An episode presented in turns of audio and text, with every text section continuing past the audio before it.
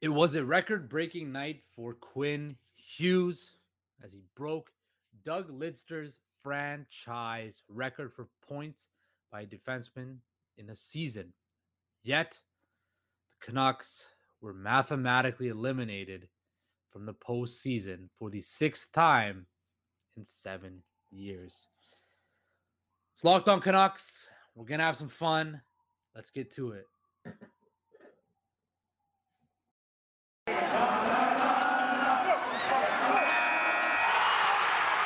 Your Locked On Canucks, your daily podcast on the Vancouver Canucks. Part of the Locked On Podcast Network. Your team every day.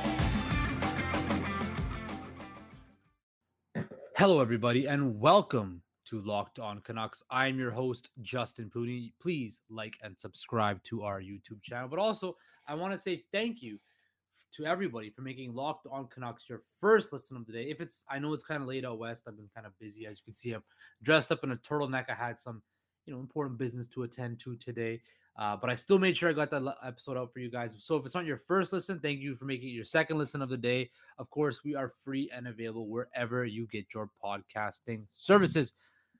Guys, last night or actually yesterday, I'm sure you guys, hopefully you guys did enjoy the episode I did with Erica from Locked On Kraken. I was right. The Canucks did win by two or more goals. The puck line did hit. Um, but in all seriousness, I want to say thank you to Erica um, specifically for inviting me to come on, have a, a collaborative uh, episode. Definitely be something we do in the future. It was a great show. I had a blast. Um, and to beat the Kraken at home in a game which saw Spencer Martin play, you know, decently well. Quinn Hughes break a franchise record, and also the night where the Canucks were finally mathematically eliminated from the playoffs. Um, all around, we knew it was coming. It was expected. Um, the grave was kind of already dug. They just had to put the last bit of dirt over the coffin of the Canucks season. And now uh, we play the string up for the next two games and we go from there. And the offseason hits and all the fun begins of offseason predictions, draft, draft lottery, free agency, trade, who stays, who goes. And we're going to kind of touch into that a bit today.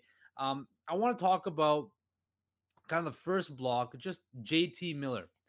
Um, JT Miller um, potentially is going to get 100 points this season.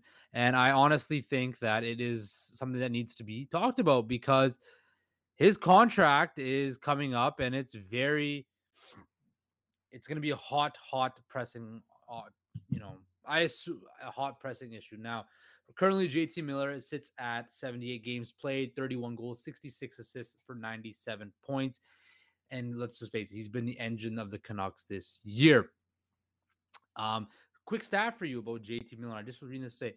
In his three years with the Canucks, in about 200 games, he's scored 215 points. Or sorry, 200 points in 215 games, which is hovering on a point per game.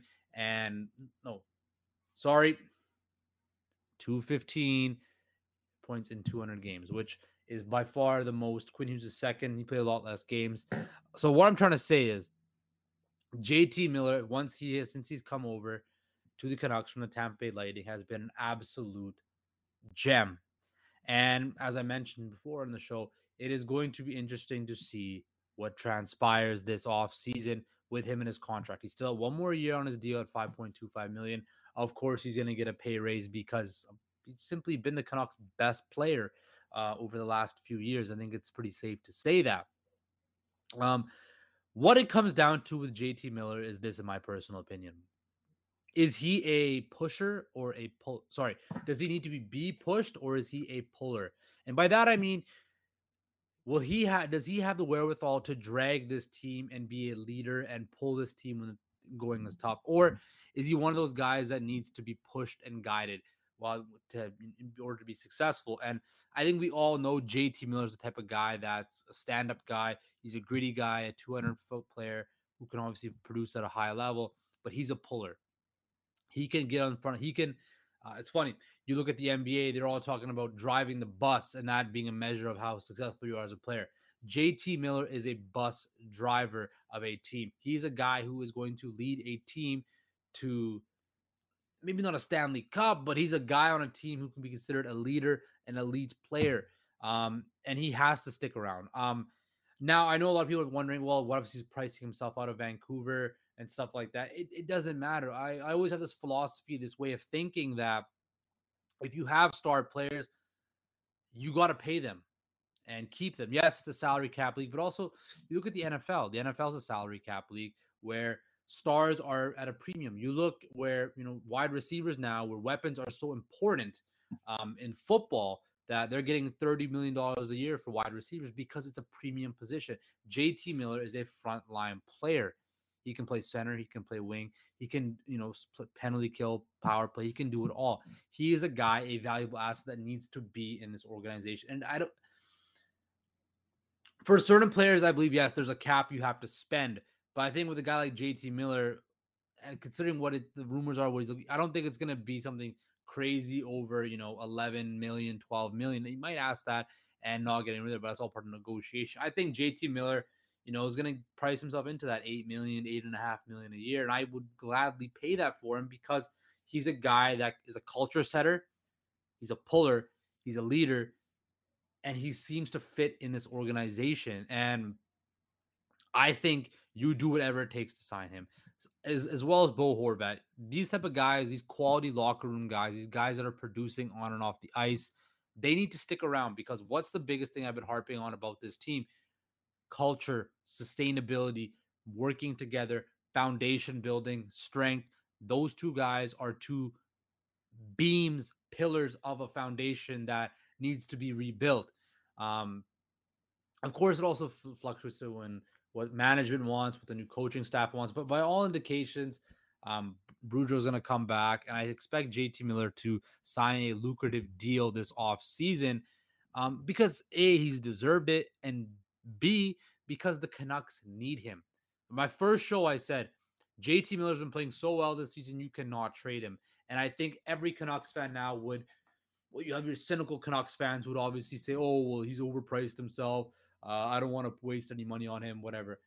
For me, you're not who in the draft. If you draft some trade JT Miller for a bunch of draft picks or prospects, are you surefire going to get a guy who's going to ever amount to JT Miller's status over the last three years?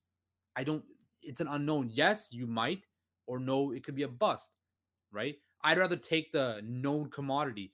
That's the safer route, in my opinion you look at stocks or business or you know anything. I think you take the known commodity of jt miller and you keep him. Now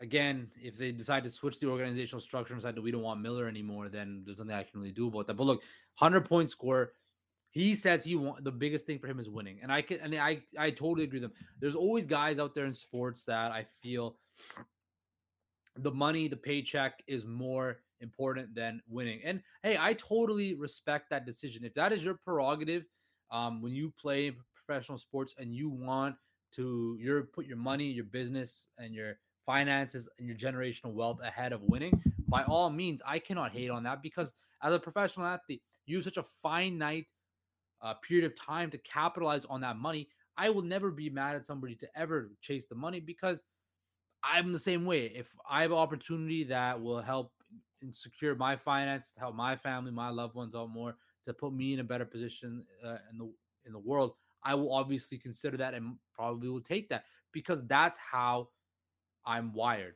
Now somebody else might be different, right? When it comes to sports, I can never hate on somebody who um, looks takes the money over winning. Now I could it might it hurts if it's my own team and you know they won't take a pay cut or whatever. But um, JT Miller to me seems like a guy who winning consumes him first over money. And I think that could work in the Canucks' favor where they can say, hey, look, we are trying to build a winner here and we want you to be a key cog. Here's the offer. And then, but you have to back that up. You have to back that um, promise up that you're actually going to build a contender. And I think these guys, the Canucks management right now, wants to build a contender. So, um, my, to summarize what I talked about with JT Miller right here is look, they're not making the play. They didn't make the playoffs this year, but there are signs of growth. There are signs of uh, things getting better. And I definitely think that keeping JT Miller around would just help this culture, this new era uh, build because he's been an amazing player for the last three years. He's done so much for this organization that if you get rid of him, it kind of sets us back for unknown commodities, unknown things. Unless you're getting a surefire all star back for JT Miller, um, which I don't think you will. You probably be getting picks, prospects, and stuff like that.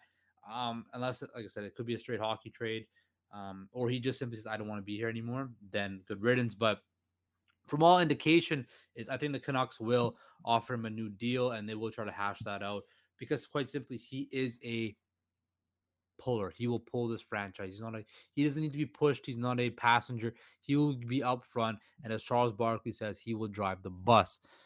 Coming up after the break, I want to talk about Mr. Quinn Hughes and his record-breaking season and how, again, just how quiet this year has been for him, but how great he has been.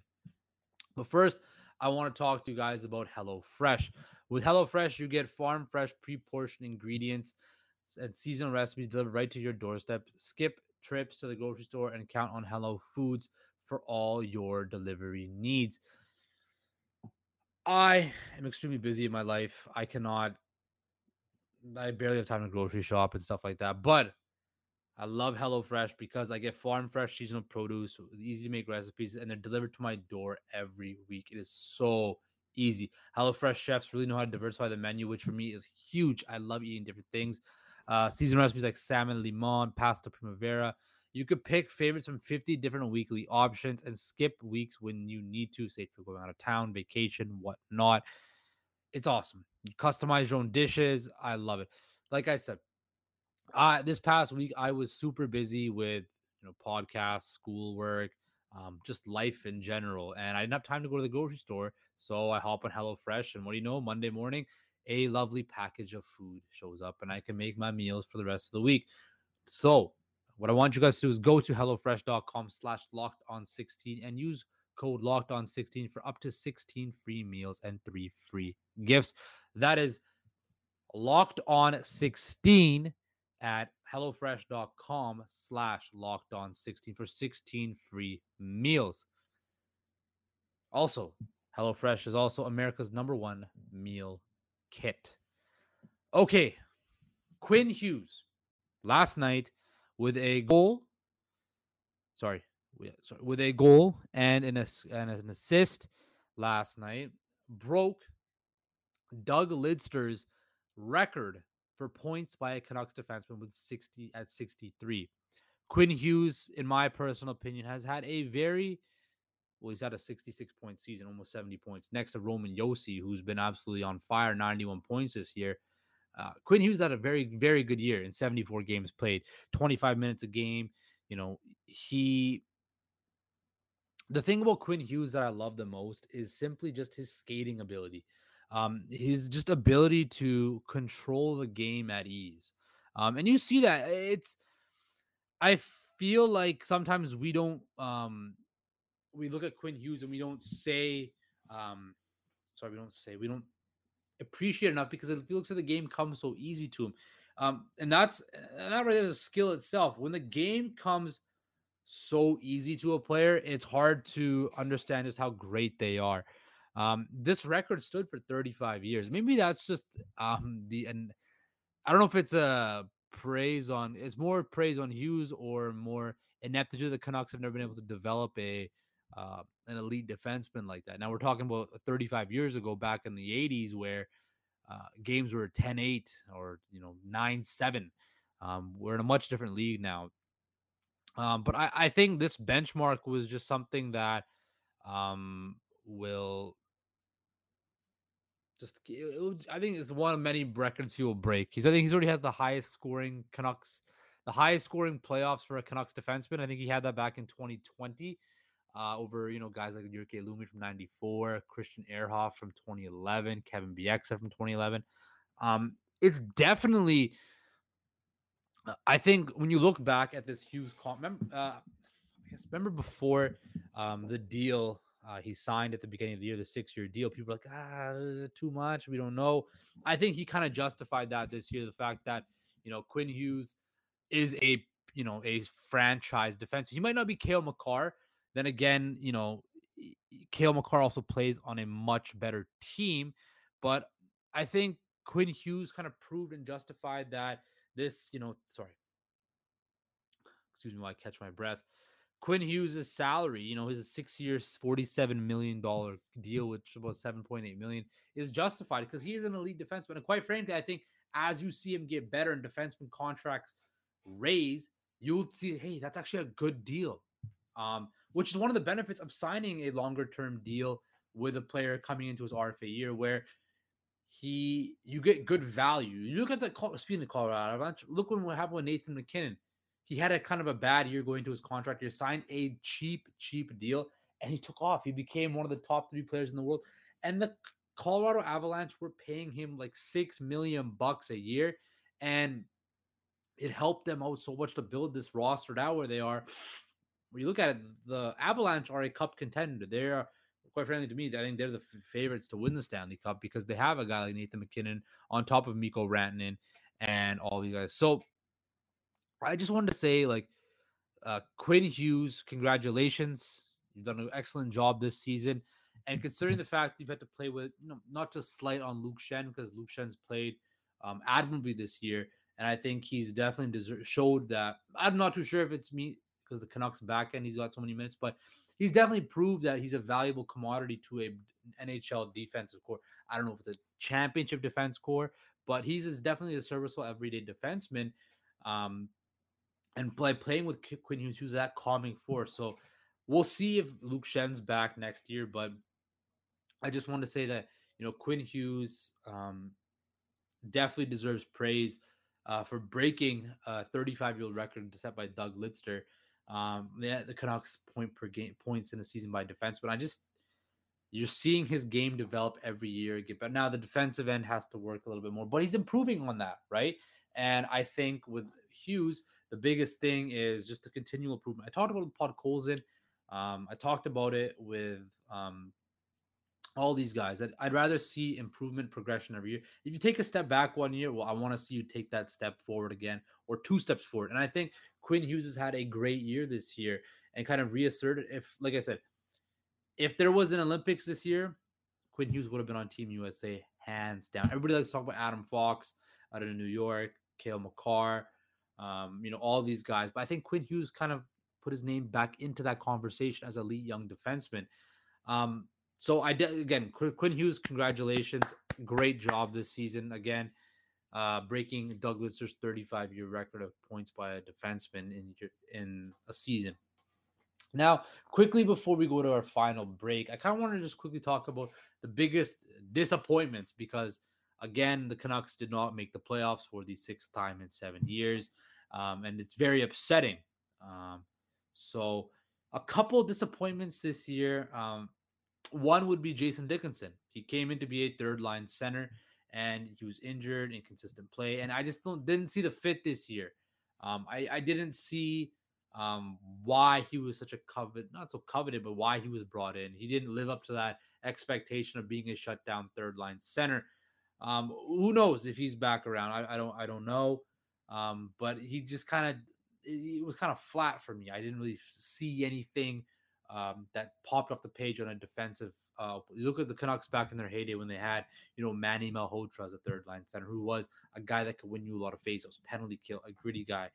Um, that was something that was key for the Canucks. Then uh, the next guy is Nils Hoglander. He again had a nice rookie year, took a step back this year.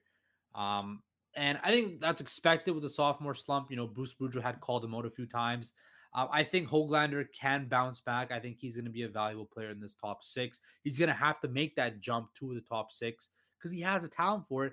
Um, so this offseason is going to be critical for him to take that next step, get his body right, get his mind right, develop further, and then reach that level where um, he's somebody that we can look at and we can, you know, insert in the top six for sure. The other guy's Brock Boeser. Look, Boeser kind of has oh the thing with Brock Boeser is this: he's has all the skill in the world, in my opinion, to be an elite goal scorer. He just has never reached that level other than his rookie year. Injuries. Um, I don't. Thing with Brock Boeser is this: I'm kind of I'm kind of at the point where I'm with, with Brock Best. I'm kind of like, you know what? Maybe it's time to cut loose and move on to a better situation. Uh, sorry, not a better situation, a different direction. We, um, you know, Vancouver gets another asset for him, and Minnesota, um, the Minnesota native could go to Minnesota. But I just think it's time that a fresh change is needed because, like I said, his contract's going to be up. Depends on what he's going to ask for. So I just don't. It could be a situation where you know you do a Patrik Laine style trade for Pierre Luc Dubois, it's a straight hockey trade, a swap a guy who needs another change for another change, and both talented guys, and we'll see what happens. Um, but I think Brock Boeser was the biggest disappointment because he plays on the top line. He's expected to produce, and he didn't produce that level. Yes, he had injuries. Yes, um, he has other intangibles at work, but Brock Boeser is paid to score goals.